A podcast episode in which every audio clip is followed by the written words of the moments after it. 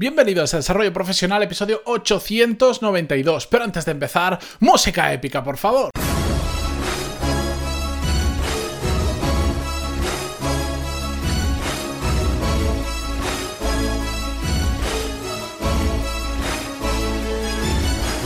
Muy buenos días a todos, yo soy Matías Pantaloni y esto es Desarrollo Profesional, el podcast donde hablamos sobre todas las técnicas, habilidades, estrategias y trucos necesarios para mejorar cada día en nuestro trabajo. Hoy y mañana vamos a hablar sobre dos temas aparentemente diferentes, pero a la vez muy unidos, porque hoy vamos a hablar sobre nuevas profesiones del futuro a corto, medio y largo plazo, y mañana, aunque no parezca lo mismo, está ligado, porque vamos a hablar sobre reinvención profesional. Y de hecho, como es un episodio del viernes, lo vamos a hacer voy a reflexionar con vosotros en voz alta sobre el tema de la importancia de la reinvención profesional y de cómo ha ido cambiando con el tiempo. Pero bueno, antes de empezar con el tema de hoy, que vamos a hablar, como os decía, sobre nuevas profesiones, recordaros que la semana pasada, el viernes, os lancé una pelota y os dije, oye, quiero coger el documental de Michael Jordan, 10 capítulos, y hacer un episodio extrayendo las lecciones sobre liderazgo, gestión de equipos, gestión de personas de cada uno de esos capítulos. El feedback que he recibido vuestro ha sido muy bueno y mucho, y os lo agradezco pues una barbaridad. Yo siempre que hago lanzo estas preguntas así, a ver si queréis que haga más de eso, pues siempre me sorprendo, porque siempre creo que me va a responder menos personas de las que finalmente me responden, porque no sé, porque siempre digo, estos son un poco locuras, son cosas muy especiales, a la gente no le va a interesar eso del documental de Michael Jordan, y ha sido todo lo contrario, así que os lo agradezco mucho, y la semana que viene os voy a contar exactamente, sobre todo las fechas de cómo lo vamos a hacer. He decidido, también por vuestro feedback, que algunos me decías, hombre, no lo hagas de forma síncrona. Yo lo dije, igual lo hacemos en directo, en Twitch o en YouTube o algo así, vemos el episodio juntos y a partir del capítulo, y a partir de ahí reflexionamos, y eso lo grabo y lo emito en un podcast. Pero muchos me dijisteis con algo que yo ya me esperaba que iba a pasar, que es en plan, bueno, es que me gustaría así, pero probablemente no puede estar justo en el momento en el que tú lo estás viendo para yo verlo en paralelo y ahí reflexionar. Entonces, no os preocupéis, vamos a hacer de forma asíncrona, que la verdad también va a ser bastante más fácil para mí, porque así yo lo puedo hacer a mi ritmo, y si un día no puedo cumplir con el horario que había dicho, no pasa absolutamente nada, porque yo me puedo sentar una mañana y grabar varios. La cuestión es que la semana que viene voy a crear una página propia dentro de mi sitio web, no sé, ya os diré cómo se llamará, pantaloni.es/Jordan/documental, no lo sé, y ahí os pondré toda la información de cómo lo vamos a hacer, pero sobre todo las fechas de los 10 episodios que vamos a crear. ¿De acuerdo? Lo que seguramente haré serán 2 episodios por semana, porque no quiero ni un episodio por semana, que eso serían 10 episodios y se alargaría 2 meses y medio, lo veo demasiado, ni tampoco quiero durante 2 semanas dedicar el 100% de los episodios del podcast a este tema, por si alguien no tiene tanto interés y va a decir, ostras, estoy 2 semanas escuchando de lo mismo, ¿vale? Así que más o menos serán 2-3 episodios como mucho cada semana.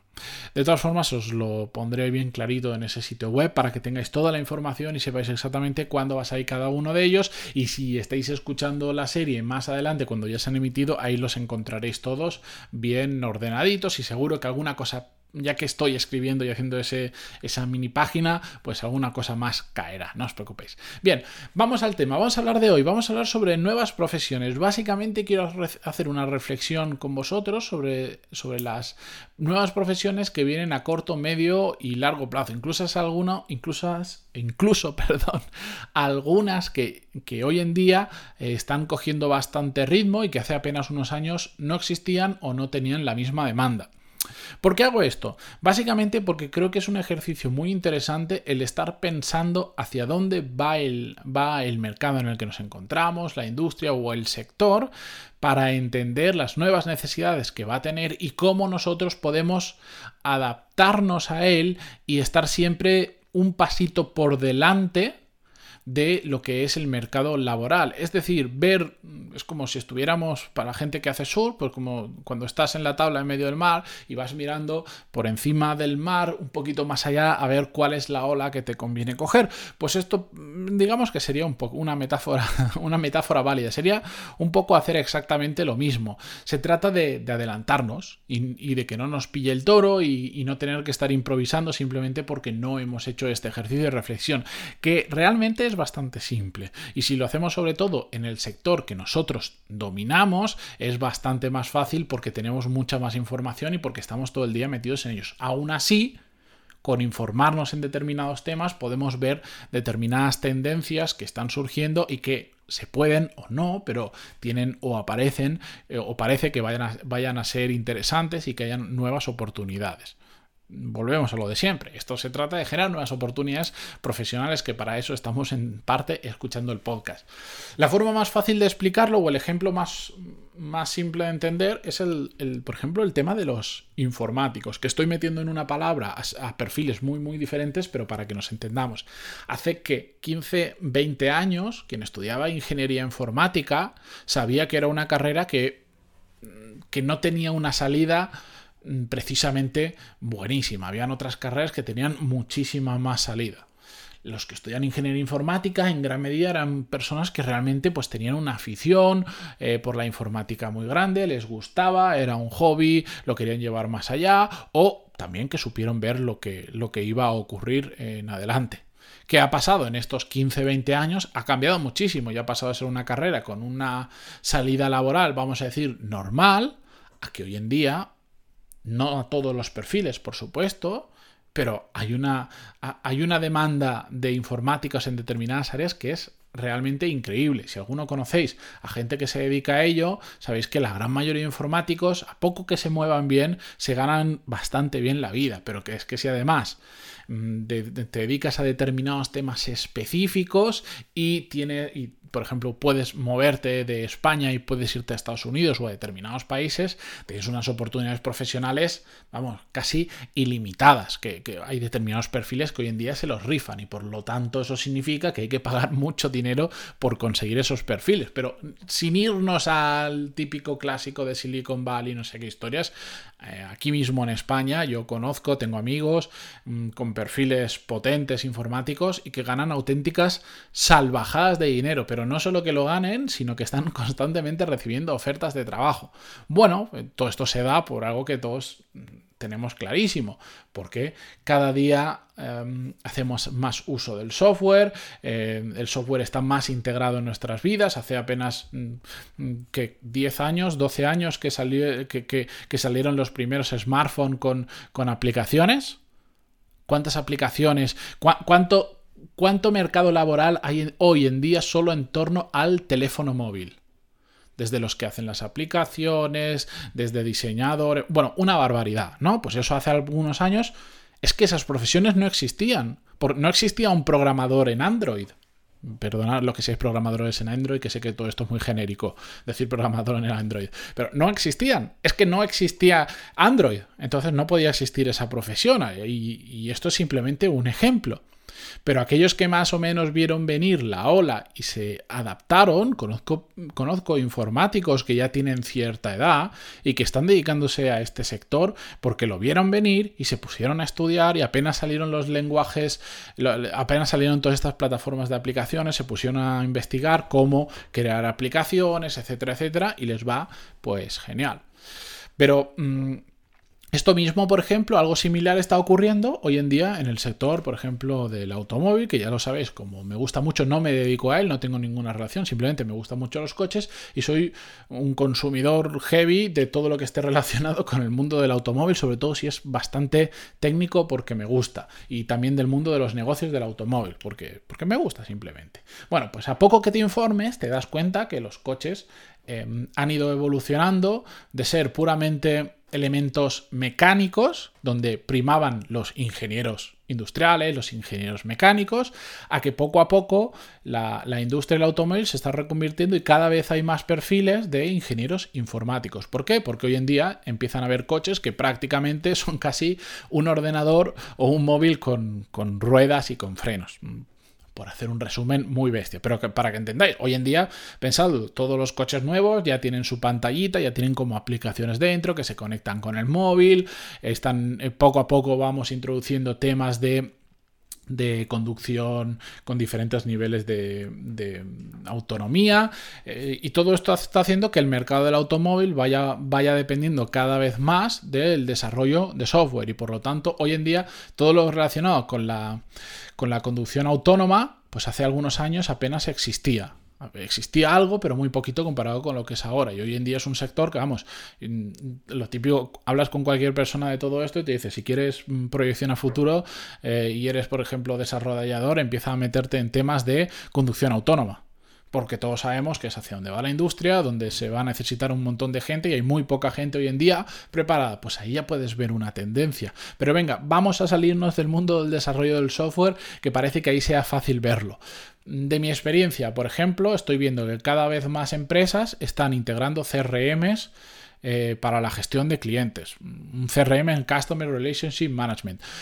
Básicamente se dedica a eso, poder tener en un sitio lo que antes se hacía a mano en una hoja en papel y después se pasó a una hoja de cálculo, que era este cliente, este es su nombre, este es sus apellidos, su teléfono, su email y lo que sea, pues eso. Un CRM puedes llegar a hacer auténticas locuras, puedes llegar a integrarlo con un montón de herramientas y puede ayudarte un montón a mejorar tu negocio de cara a conocer a tu cliente, a saber qué cosas le puedes vender, cómo poder ayudarle más. Bueno, un montón de cosas que se pueden hacer, que no voy a entrar en todo eso. Esto ha creado una industria de software muy grande y, de hecho, implementar un buen CRM en una empresa con determinado volumen hoy en día es bastante complejo. Pues cada vez más estoy viendo personas que se dedican solo a hacer eso, a integrar CRMs en empresas. ¿Por qué? Porque es complejo y porque muchas empresas lo están integrando, porque es una forma de poner orden a determinado caos en determinadas áreas de la empresa. Bueno, pues los especialistas en CRM es algo que ya se necesitan, pero que tiene la pinta de que cada vez van a ser más y más necesarios. Algo que no hay carreras. No hay una carrera en la universidad que te diga especialista en CRM. No. Hoy, de hecho, el mercado laboral va tan rápido últimamente y las universidades van tan lento que gran parte de los trabajos que se hacen hoy en día y, por supuesto, de los que van a venir en breve, no van a estar contemplados en las universidades. Y no lo están. Porque el mercado laboral va rápido y las universidades van lento. Entonces no tenemos que fijarnos tanto en lo que ofrecen las universidades, sino en lo que busca el mercado, que al final, o las empresas, que al final son las que nos van a pagar. Un perfil que estoy viendo que poquito a poco cada vez más se está necesitando, yo no sé si llamarle project manager o qué nombre ponerle en concreto, porque no es exactamente eso, pero cada vez veo más empresas que están integrando perfiles de personas que se dedican a tener una perspectiva amplia de todos los departamentos y ver cómo hacer que cada uno de esos departamentos entre sí funcionen mejor. Es como si fuese un project manager de toda la empresa que está pensando en cómo hacer que la empresa funcione mejor, no porque cree un producto nuevo o que consiga nuevos clientes, sino simplemente diciendo, ostras, pues están todos estos departamentos, cómo generar proyectos que hagan que la empresa per se, la organización de la empresa, funcione de mejor, sea mucho más transversal, que el mercado va, que las empresas, en lugar de ser tan jerarquizadas como eran antes, cada vez sean más transversales, pero eso requiere un tema de comunicación muy grande. Bueno, pues esa figura, yo he visto conocidos míos que los están contratando solo para eso,